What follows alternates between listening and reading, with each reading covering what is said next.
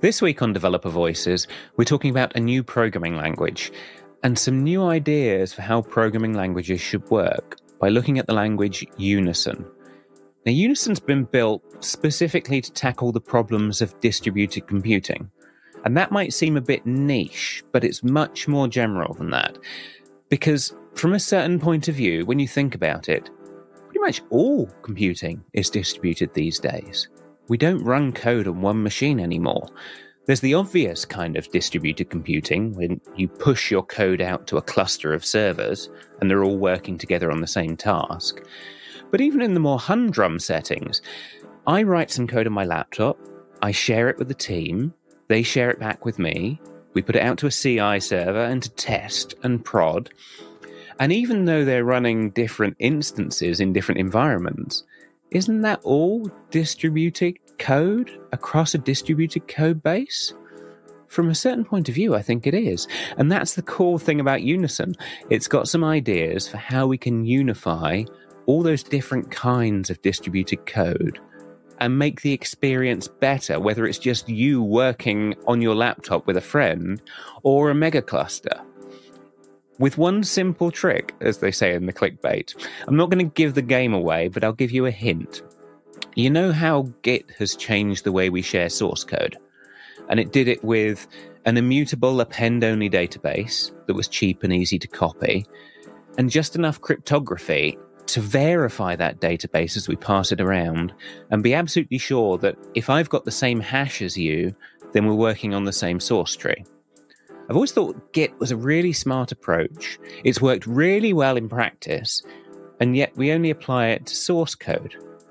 Can we take that idea further? Well, let's find out.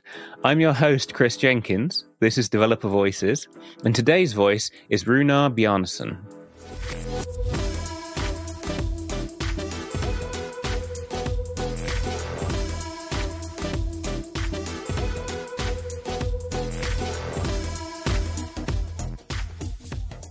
I'm joined today by Runar Bjarnason. Runar, how are you doing? Doing great. How are you? I'm very well. I'm. Um, you're coming to us live from Boston, right? That's right. I'm just outside of Boston. But from Icelandic roots. Yeah, I'm originally I'm, I'm originally from Akureyri, Iceland, but I've come a long way since then. You really have, and you've got um, a career to match a long journey. I think it's from what I gather. It's been a long, strange trip. Yeah. Do you have an academic background for starters? I do not. Um, I went to a technical college in Reykjavik, but I dropped out because oh, I got a really? job cataloging computer viruses. and, and, yet, uh, somehow, the academic stuff has caught you up in a way yeah, you know, I've always been a reader, always sort of an autodidact. Um, taught myself how to program, and on the on the Sinclair Spectrum ZX. Oh, which one did you have back in the day? I had the ZX 48K, oh. ZX Plus. The ZX Plus. A neighbor of mine had that, and I have never been more envious of a human being before or since. And I eventually got the next version, the Plus Two. But that's going back oh, too far into history. We need to get a bit more up to date more quickly. okay. So, to ground this, you in 2014 you released a book which you co-authored called Functional Programming in Scala. That's right. And you clearly had got the functional programming in a statically typed language bug, but that hadn't gone far enough. So what did you do next? What did I do next? Well, uh, you know, I started uh, with my co-author Paul. Uh, started developing the the Unison language. So Paul had been had actually been developing Unison uh, like after, you know, we sort of parted ways after the book, and so he hmm. started mm. to develop Unison. And uh, I was doing Haskell programming for various clients, and, uh, and you know, working in industry and uh, and then you know he got a little bit along with this with this Unison language, and uh, asked me to to join and form a company. So we founded a company called Unison Computing, and you know we're developing this language. And that's the, been going for nearly 10 years now? The the language? The language and the company. So, so we started the company in 2018. Oh, okay. And uh, I think Paul started working on it maybe 2016, something like that. Okay. But the, the sort of genesis of it is that we we were actually working together. So when we started writing the book, we were working together writing Scala, you know, purely functional Scala. Hmm. Um, and we actually developed a small language for the you know for our employer at the time and so we got the sort of language development bug uh, from from there Yeah. Uh, hang on. Why why is a client asking you to write a language from scratch? so this was for doing uh, financial reports and like uh, sort of doing quantitative analysis on you know p- portfolios and stuff like that and so it needed to be very expressive and they had this sort of visual language where you could like as- assemble uh sort of blocks of code together and uh, kind of evolved into like a whole language it was pretty cool But the, you, didn't get the um, visual programming language bug. You went back to text. oh yeah Yeah. i think visual programming is kind of a dead end in that it doesn't really allow for uh, programs that are as expressive No, and it doesn't manage complexity that well, I think. no that's true it does it doesn't hide the complexity very well No, no, and it makes it a rat's nest to debug. Anyway, but you have some other ideas about how programming should work, and this is. I often think you can categorize languages as what they're like that's gone before and what's brand new about them that we should pay attention to. yeah So, sort of genus and differentia yeah, yeah. Can you categorize Unison that way? Sure. Uh, Unison is a statically typed, purely functional language, uh, similar to Haskell Hmm. uh, in that sense. But it is also a, uh, a sort of image based language, similar to Smalltalk. That is, the code base is not a collection of mutable text files, it's an actual database that has your code in it. So that's rather similar to to what uh, languages like Smalltalk do. Okay. So that's how it's similar to other languages. But the way it's different is that uh, the code, so all the code uh, in your code base is referenced by hash. So that's really the, the, the main differentiator. So every definition has a unique, well, you know, most mostly unique uh, and sort of eternal address, which is the hash of its implementation. And so you can Right. unambiguously refer to any expression or type using its hash. So you're doing this trick that Git does, but they do it like hash a file and store it under the hash. You're doing it hash a function definition. Yes. So we hash a function definition, we hash types, we also hash namespaces, you know, that are collections of hashes. Right. Why? What does that get you? Yeah, why? So the the main for me the main benefit of this is that you know it allows you to unambiguously communicate code uh, over time and space basically so over space meaning that you you can communicate over the network Uh, you know you can unambiguously communicate code over the network so whereas if you're developing a distributed system in a traditional language Hmm. uh, you will have to do something at like network boundaries. For instance, you'll take your data structures, you'll serialize them to XML or JSON or some custom format, and then send it to the other machine. And then on the other side, you have to have some code that deserializes that and and you know turns it into whatever data structures you you have.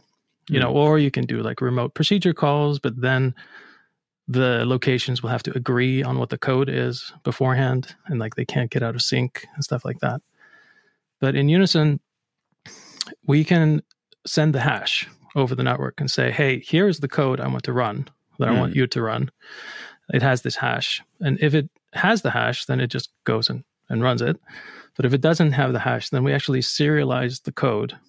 You know, we we capture the continuation of the program and we serialize that along with all of its dependencies uh, up to Right. some agreed upon depth.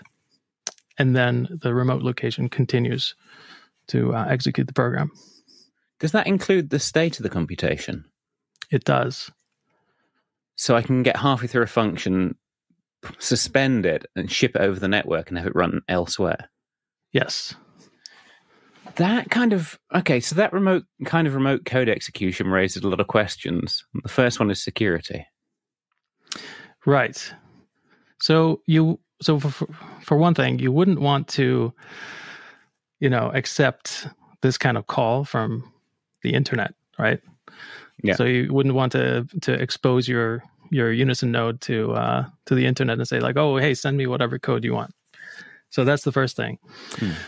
And the second thing is that uh, since Unison is you know strongly and statically typed, um, and we have uh, effect types. So Unison calls these things abilities, Hmm. and so different locations have different abilities. And when you when you, you know expose a location or like a Unison to, node to like the rest of your your uh, cloud, then you specify what abilities it has, and so you can't, for instance, send a computation that does some I/O, for instance, unless the location specifies in its type that it is allowed to perform I/O. So I could uh, I could build a service that allows you to send me code and I run it, provided that code is only either pure functions or gets and sets on your personal key value database. Yes, for example. And it can't do anything security dangerous outside of that. Right. That's interesting. Yeah. Because I remember saying, because I saw you give a talk about Unison at Øredev a few years back, which is a great conference in Sweden.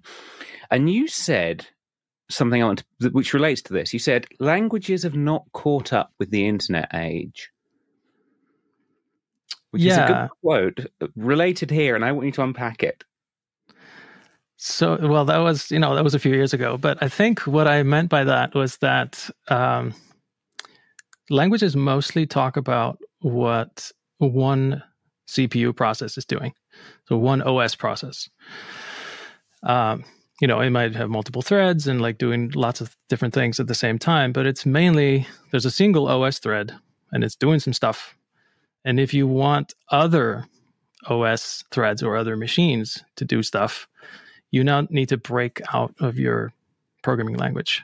Mm. There, there usually aren't any facilities in the languages for talking about what other machines or other uh, OS processes are are doing. Mm. And so you need to, you know, get out uh, protobufs or, uh, you know, some other non-programming language in order to bridge that gap. the so there are i can think of at least one attempt to do that to believe to build a language from the ground up that doesn't believe it's running on one node and that would probably be erlang Yeah. How is your solution to this problem different Well, how is it different from Erlang? So I I don't know enough about Erlang in order to talk about it intelligently, but uh, like I, I, I you know, I, I believe that the the the main difference is that we have this notion of hashing, is that we can unambiguously talk about code, um, like over the network. So I think that you know if you are you know sending a message to an to an Erlang location or or node, like you need to know something about what code it's executing. Uh, like there's there there's going to be some kind of like version version mismatch or there there's some um, impedance mismatch there that uh, I believe they probably can't bridge without this kind of unambiguous addressing. because your system is going to be able to say, if I start this running on one node, it can branch itself out to other nodes because it can deploy itself, right? It can Yes, say to right. another machine, run this, and by the way, if you need it, I can send it to you. Yes.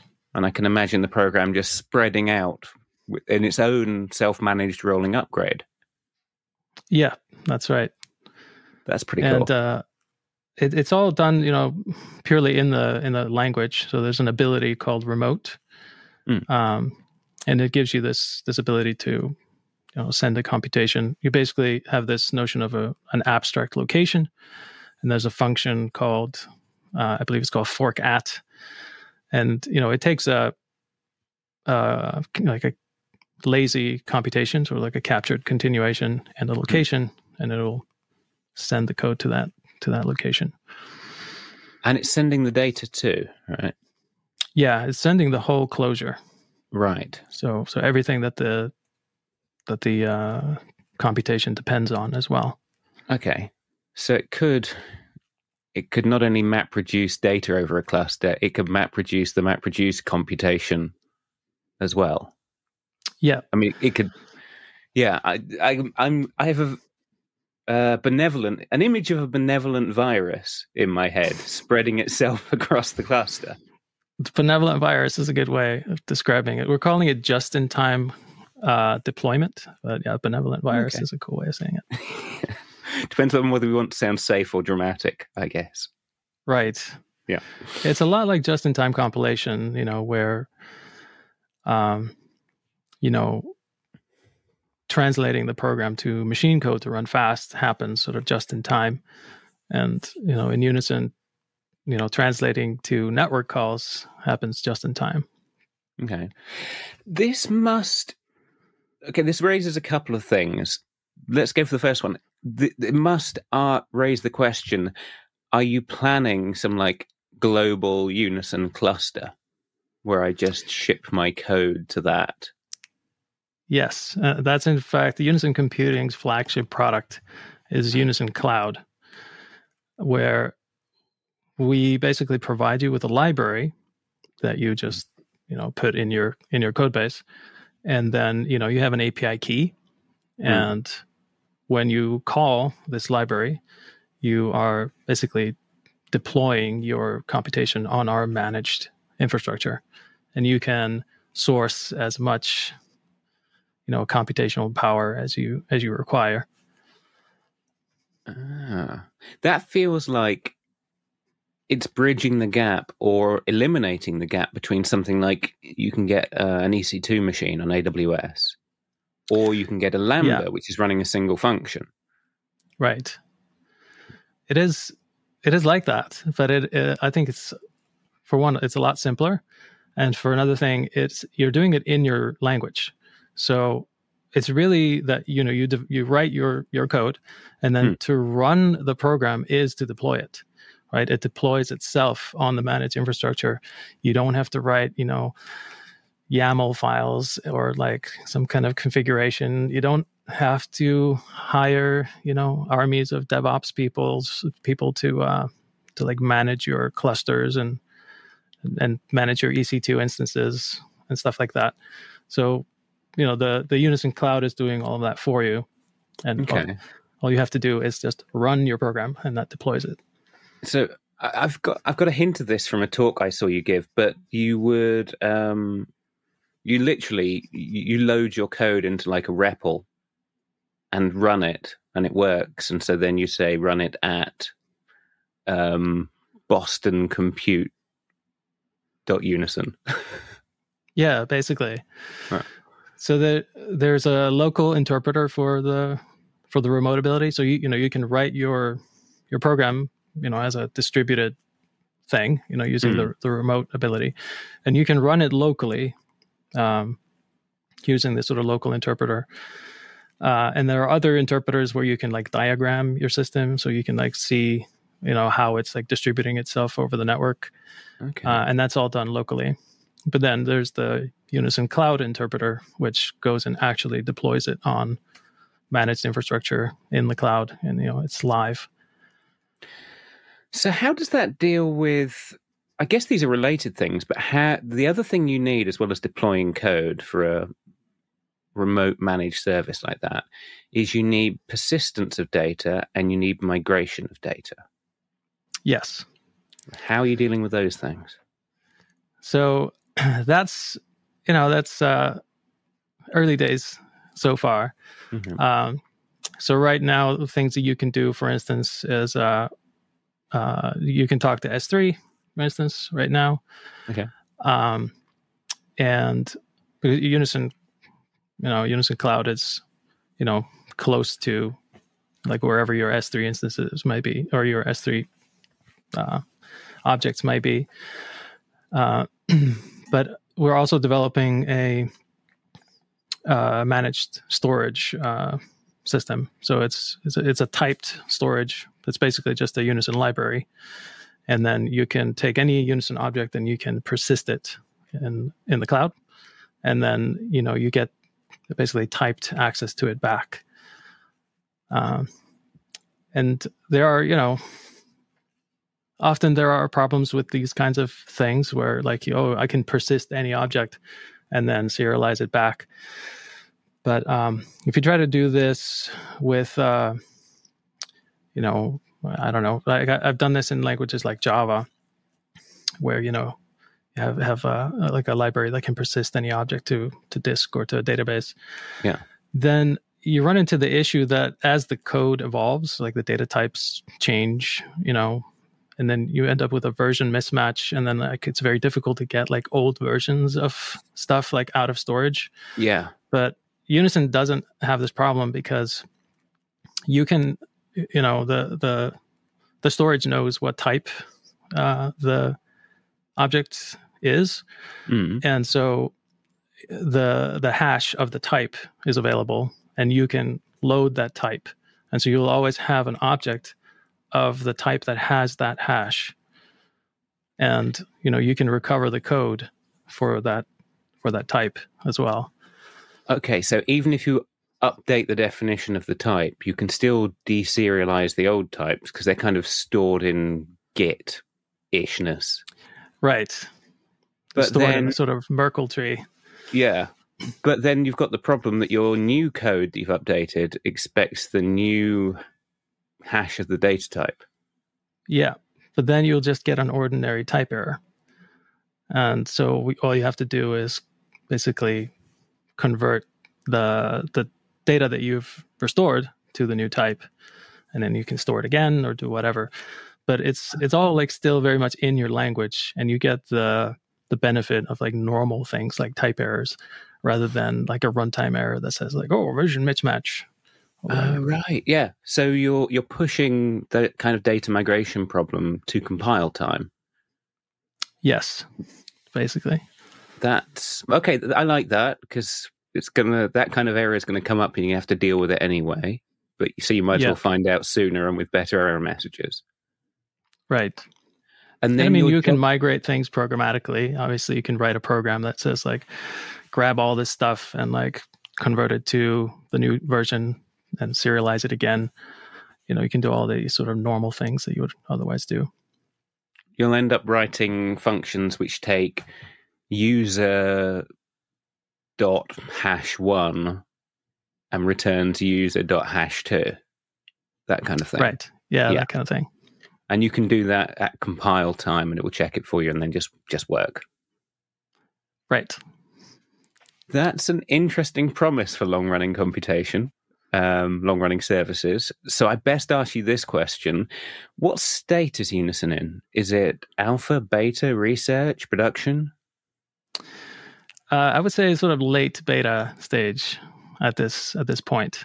Okay. Um, so that you know, I wouldn't say anyone is using Unison for like mission critical stuff in production at this moment, and and you probably shouldn't. But right. uh, you know, it's uh, it's already a, a pretty capable language and uh, has good library support already. Um, and you know, constantly new libraries being developed as an active and friendly community. And um, and you know, there are all these things that are sort of converging this year, which is you know we're we're getting uh, Unison Cloud is coming out of out of beta. It's so it's in sort of a private beta at the moment. Okay. Uh, so you have to like get on a wait list and stuff. But so we're bringing it out of beta this year. Uh, we're we're adding this storage layer, and uh, Unison is also getting native compilation, like very soon. So you will be able to you know run your code in the cloud very fast. Okay. Um, What's the current state of it? So currently it is uh, an interpreted language. So it's a bytecode interpreter. Okay. So it sort of compiles to a like a Unison bytecode, and then there's an interpreter written in Haskell that um, that interprets that that bytecode. And so we have a just-in-time compiler that's being developed uh, sort of by the community and, and by Unison Computing, and that's all being developed in the open. And so it compiles the scheme now, and, com- and scheme compiles to very fast really? machine code. Yeah. Right. Um, what's the fa- other language that's Idris? Doesn't that use Scheme to compile? I believe, yes, I believe so. I believe Idris compiles to Chez scheme. Yeah. I wonder what it is about Scheme that makes it a nice compilation target. I don't know. I mean, it's it's very comprehensible for one thing. It's uh, you know, it, it, it's got good performance. Like the compiler uh, produces really good machine code, and we found that the uh, the code that's generated by the the new just-in-time compiler is like between 400 and 700 times faster. So that's pretty good. That's cool. And that's coming out this year. Yeah, hopefully. Okay. So there are a couple of so we talked about like this Git like thing. I keep coming back to Git as my reference point for hash it and ship it. Sure. Um, the other thing, which you've touched on a bit, we should go deeper in, is is abilities. We had uh, Louis Pilfold, the author of Gleam, on a few weeks ago, and he said he really wanted to bring effects, managed effects, to the language, but couldn't find a good way to do it. Have Okay. you found a good way to do it? What are managed effects for the listeners, and have you found a good way to make it usable?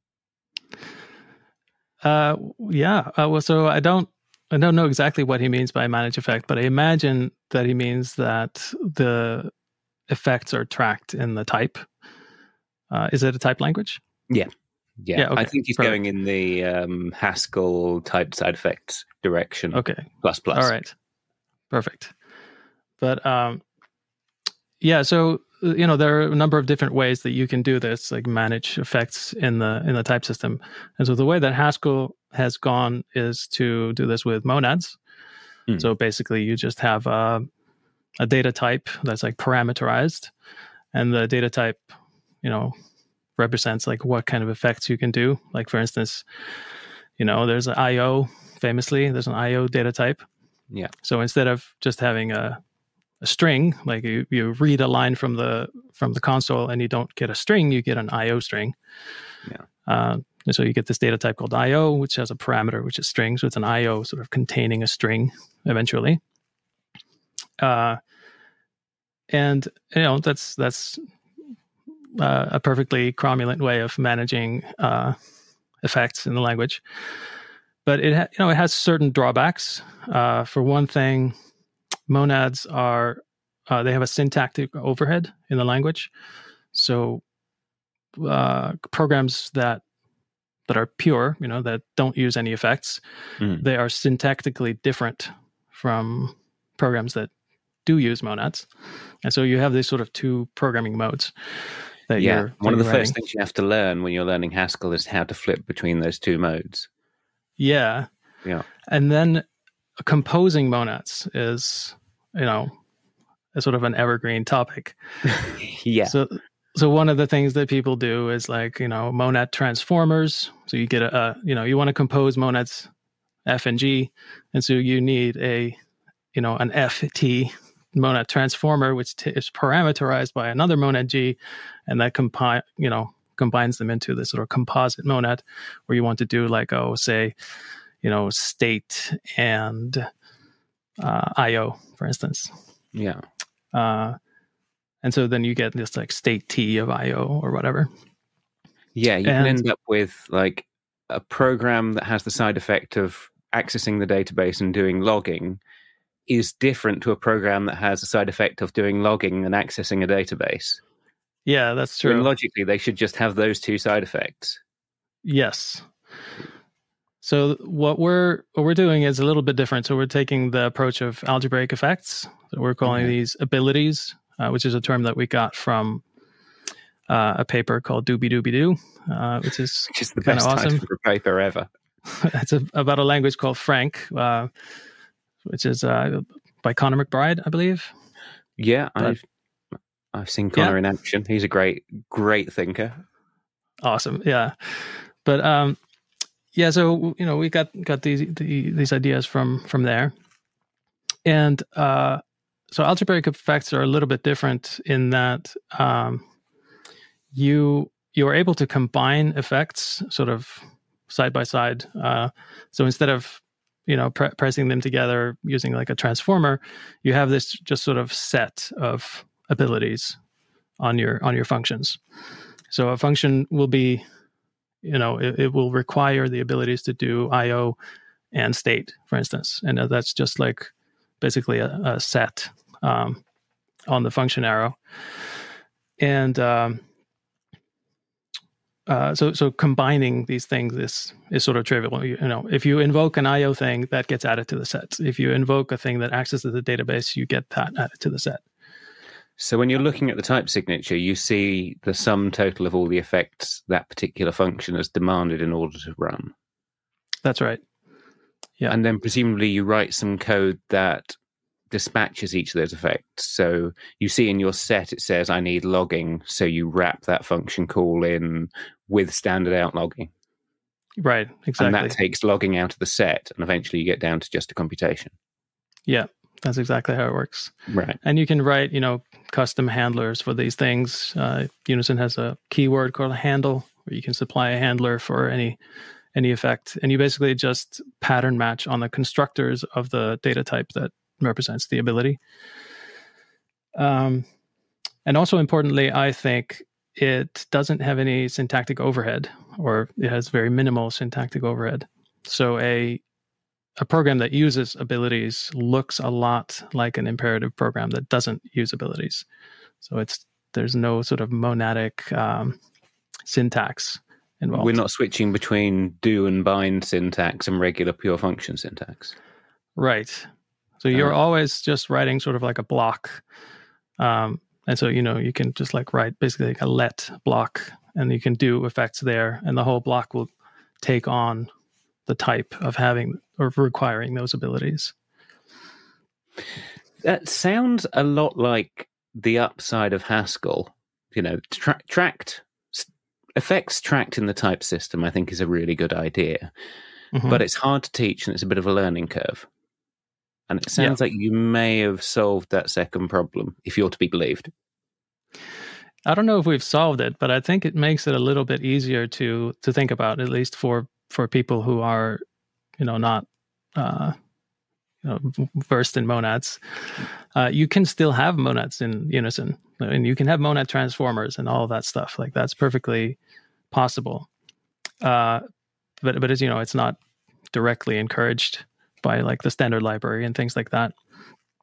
Uh, another thing is that there are of course downsides to this so one of the downsides is that uh, algebraic effects at least in the form that they exist in in unison currently are not as expressive as monads and monad transformers and so you can't uh, necessarily combine things in ways that you would otherwise do in uh, in haskell Can you give me an example? can I give you an example?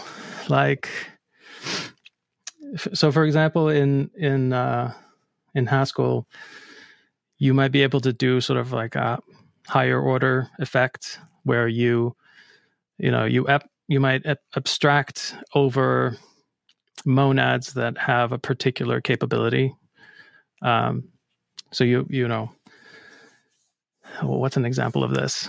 Like, um, mo- there, there's something like monad state, for instance. So that's like a class that represents all the monads that could possibly be interpreted to, you know, to track some state.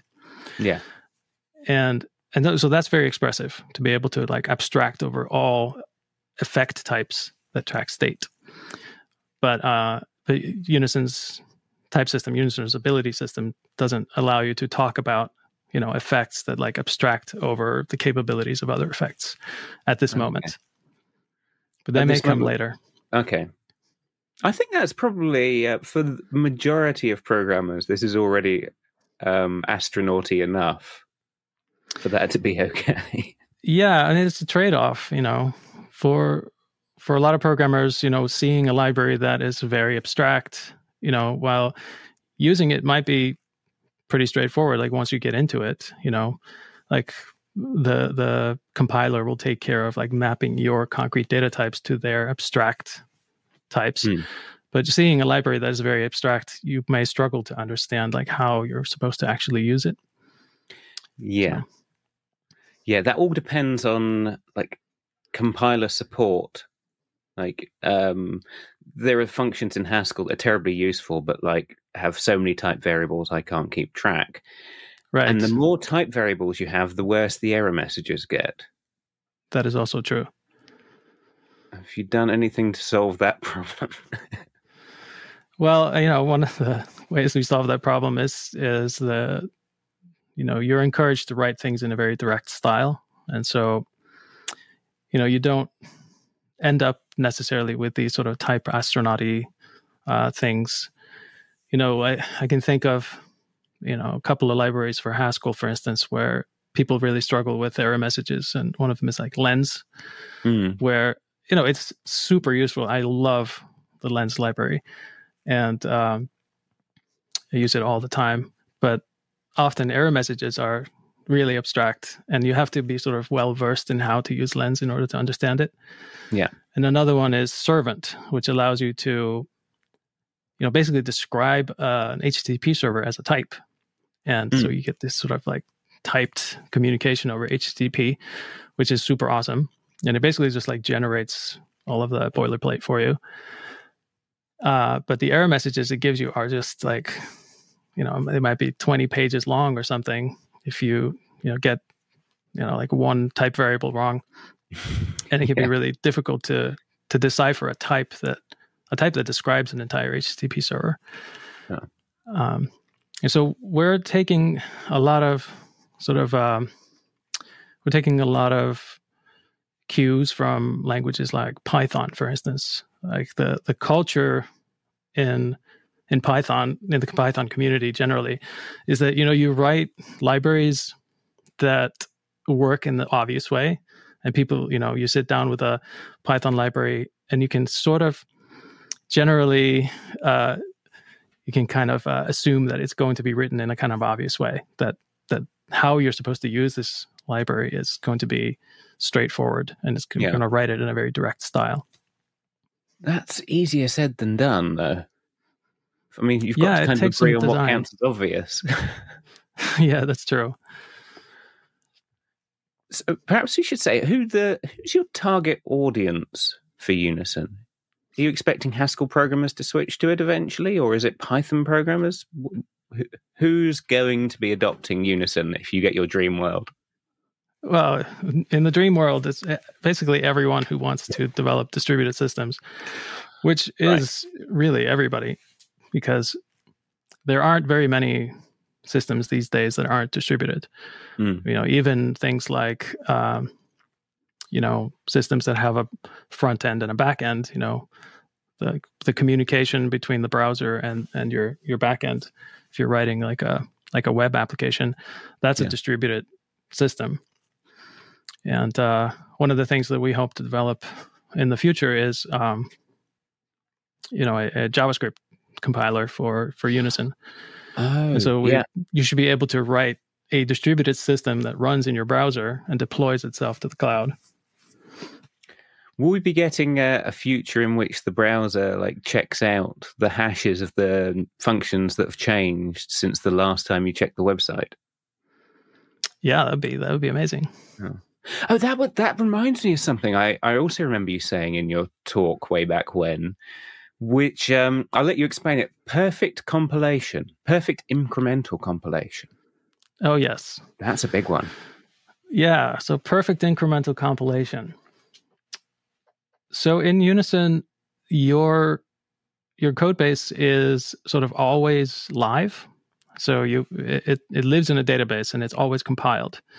So let me contrast that with so let's do the genus and differentia thing. Okay. So contrasting that with the the way things work in most programming languages, like let's take Haskell for instance. Okay. So in Haskell, you you write a bunch of text files. You know, you proceed to mutate those text files, uh, and then you run the compiler, and the compiler generates the code. Um, and then if you've done something wrong, you get you know a long list of error messages, and you got to go mutate the text file some more, and then run the compiler. And then whenever you change something, you got to like run the compiler and like build everything. Yeah. Okay. So the way that Unison works is that that whenever you write like a definition or a type or something, it gets compiled basically immediately. Uh, you know, you submit it to the Unison Codebase Manager, and you can add it to your codebase right there and then, and it lives there in a compiled state. And then when you write some more code, it you know compiles that code, uh, and then you can add that to your codebase. And so it's very sort of incremental, and your code base is never in a state where it's like broken. Like you can never, you know, mutate your your code base in such a way that it is uh, that it doesn't compile. Right. Right. Okay. And you've also got like your you've got if you've got like a large old code base where the majority of code there you don't actually touch. Yeah. That never needs recompiling. That's right. Yeah. What if you get a new employee come along and they let's exaggerate and say we've got like Google or Facebook size mono repo, mm-hmm. and they want to check that out and start working? Do they get everyone else's pre-compiled shared code base for free? Yes, they do. Yep. So the way that the Unison Codebase Manager works is that um, so everything is stored in its sort of compiled state and then you uh, you can push that to you know other locations and and the the uh, the one that we provide is called unison share so it's mm. sort of like our version of github in a, in a sense and yeah. so you you push your your code to to share mm. and then your the other developers that you're working with will pull that and what they're pulling isn't the the text of the program they're pulling the compiled version down and then they can use the codebase manager to view the source code or edit the source code. Mm. Uh, but the source code is not stored anywhere. Okay, so how does that work for like if you and I have two functionally identical functions, but I've put comments in mine? You, okay, so that really depends on how you've added comments in it. So, so there's one kind of comment that's completely ignored. Uh, so then it just gets thrown away when you like compile your your function. And and if you delete the source code it's gone. The comment is gone. And it'll, it'll never come back. It's sort of like right. a note to self.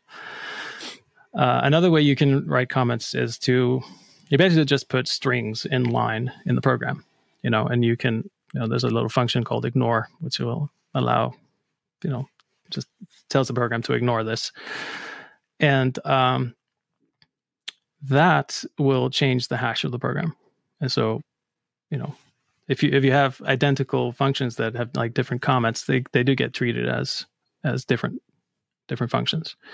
So we we've toyed with the idea of adding a, a third kind of comment, which is sort of like a comment that lives in the compiled form but doesn't contribute to the hash.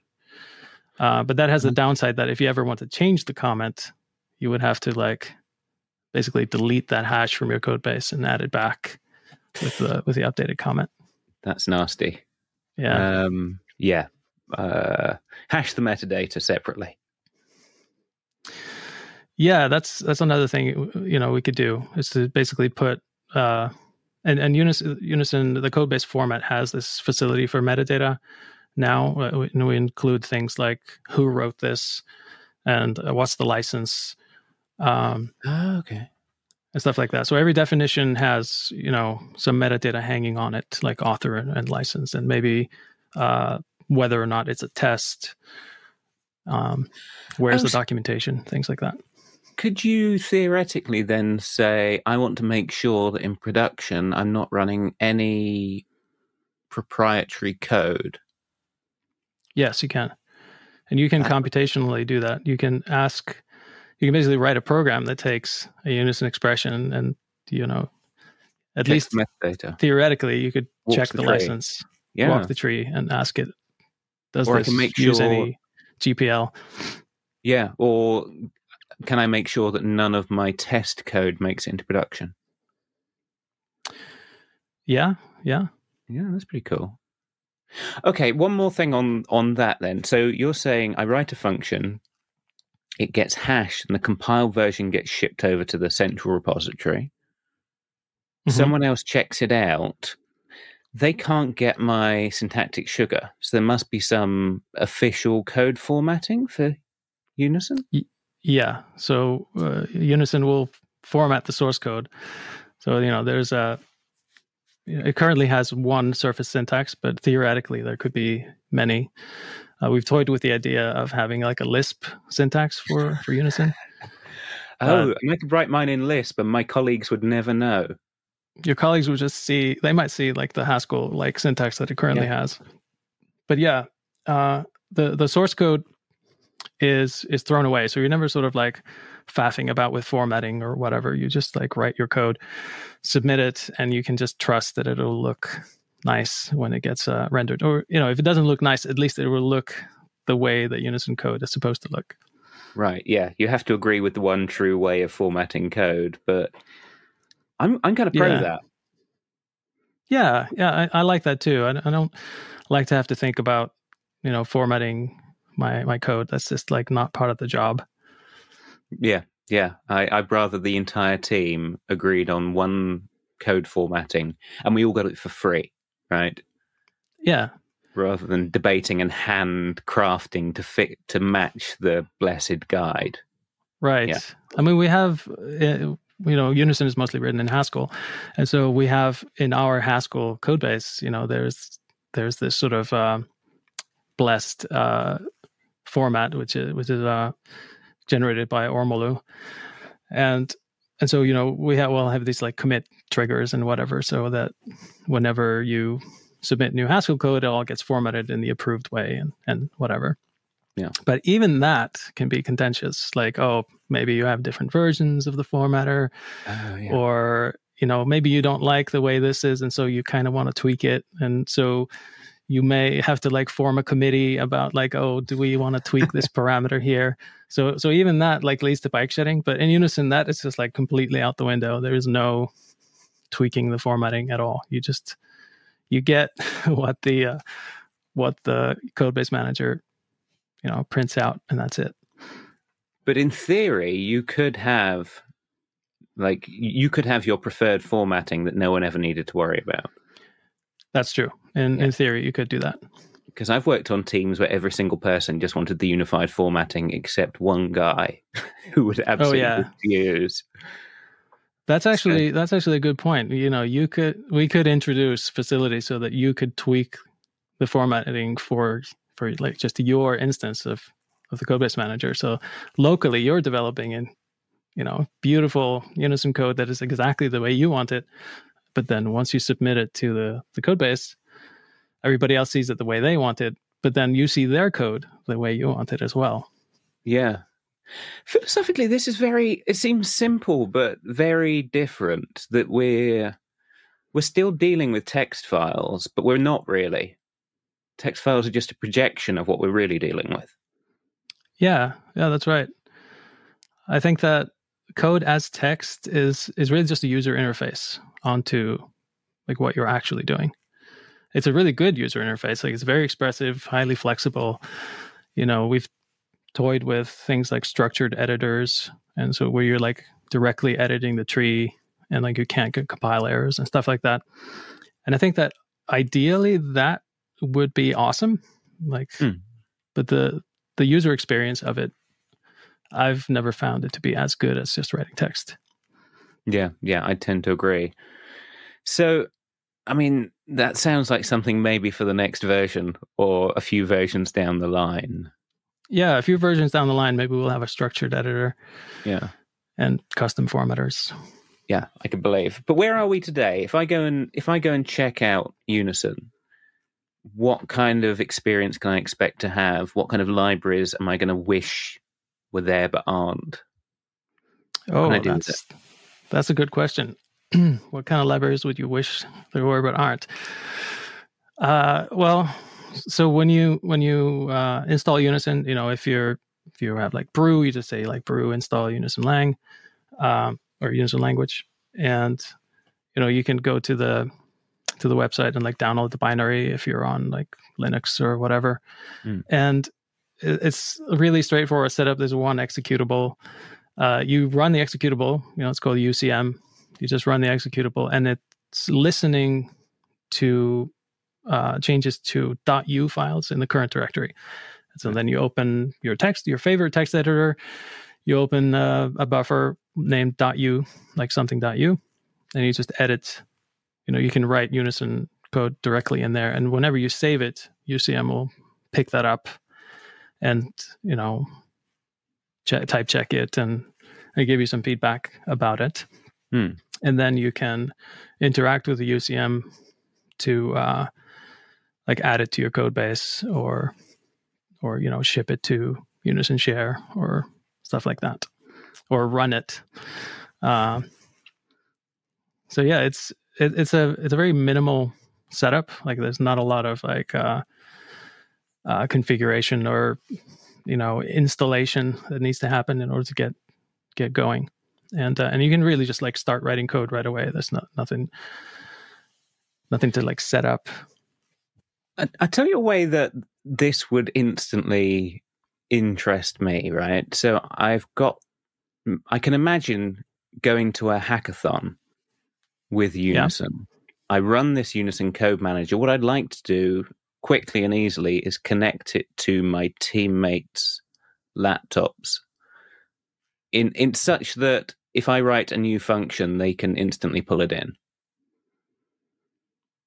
Is that something yeah. I will need Unison Share for, or can we just do like a local GitHub?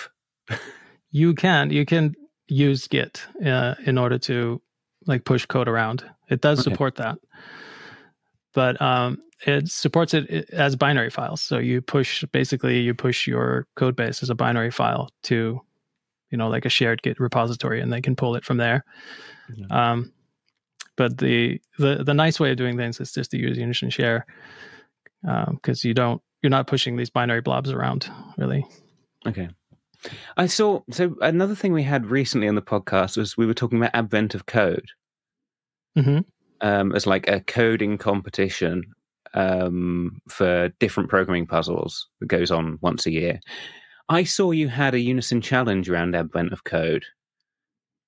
Yeah, we like did. people participate. That must have turned up a few like holes in the standard library, that kind of thing. Did it? Oh, absolutely. Yeah, that was fantastic. There's seeing people you know, solving these sort of simple programming puzzles, it turned up a lot of useful functions that weren't in the standard library, uh, maybe whole libraries that didn't exist but should have. Um, but you know, I actually would love to know the answer to this question. Like when somebody sits down, you know, with Unison and like wants to to get started, like what libraries are they finding aren't there? Because you know i i don't know the answer to that. And i i would love to know because you know i i want to write those libraries that people want uh, yeah. um, and like um, farm them out to the community. Like you know the community is hungry to to write useful libraries. Cool um, I'll give you. I'll give you three off the top of my head because these are the first three I always look for in any language. Can I do a web server, a web socket, and connect to, let's say, Postgres? You can. Uh, so the first one, yes. So there's a there's a web server uh, library. Uh, there's a, also another library that I'm currently working on that creates a, a sort of very ergonomic uh, API on top of that that low level web server. Mm-hmm. Uh, there is there's not currently a WebSockets library. Okay. But that's that's a good one. We could definitely do that.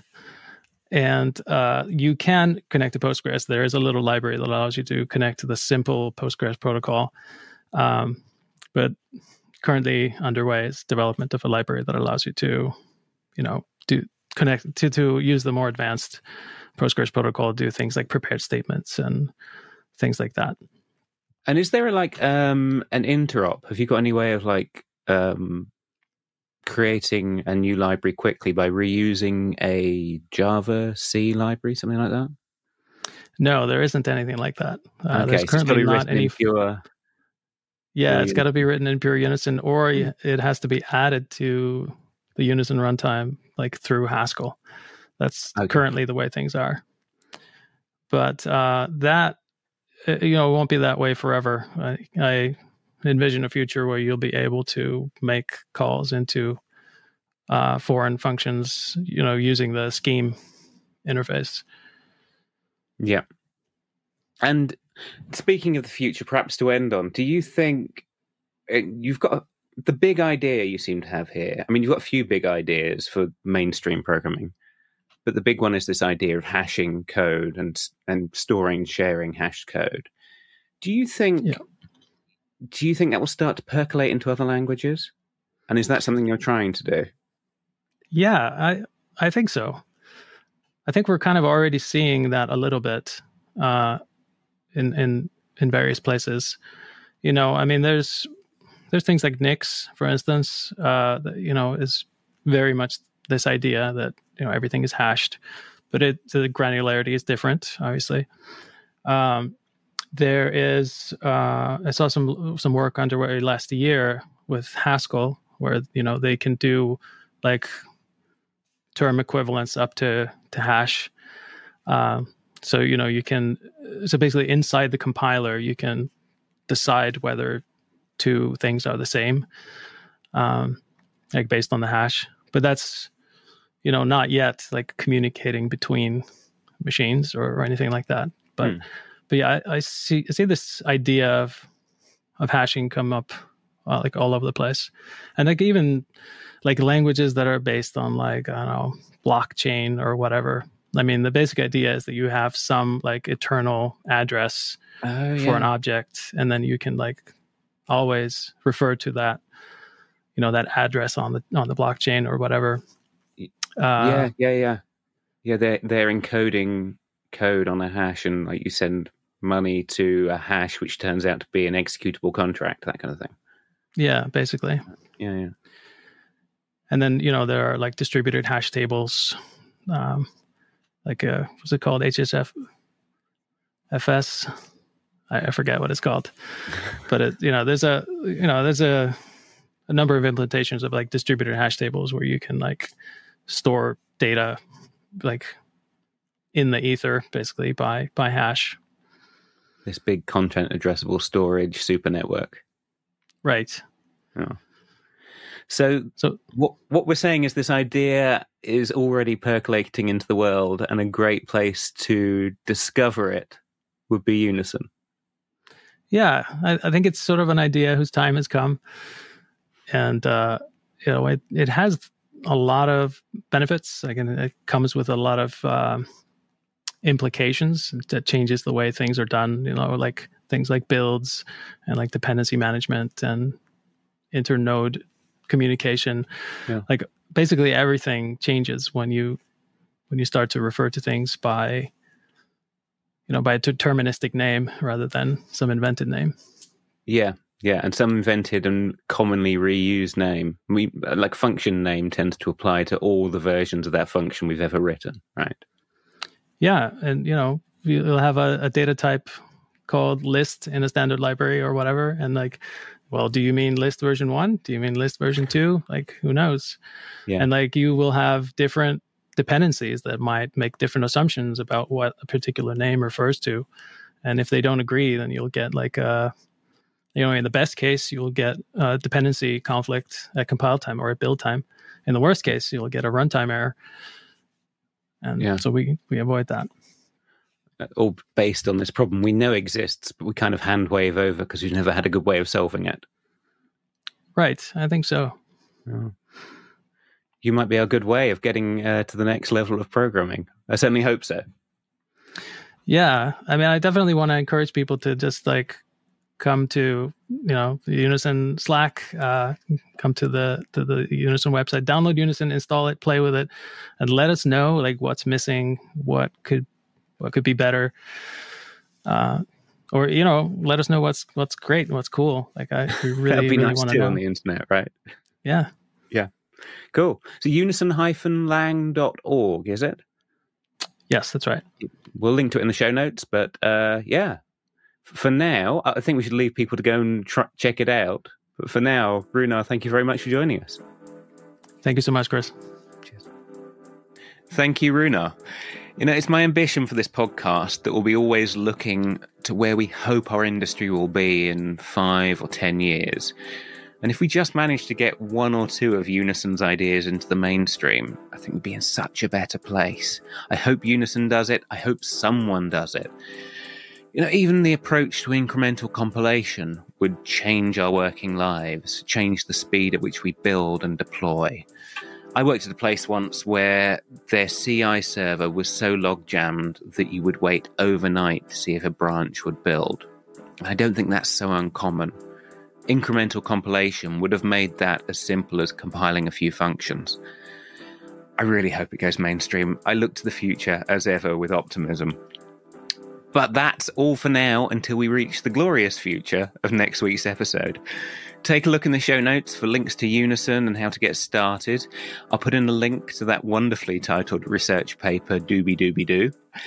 Check out the like and subscribe and share buttons if you'd like to show your appreciation. And I think that's all. Until next time, I've been your host, Kris Jenkins. This has been Developer Voices with Rúnar Bjarnason. Thanks for listening.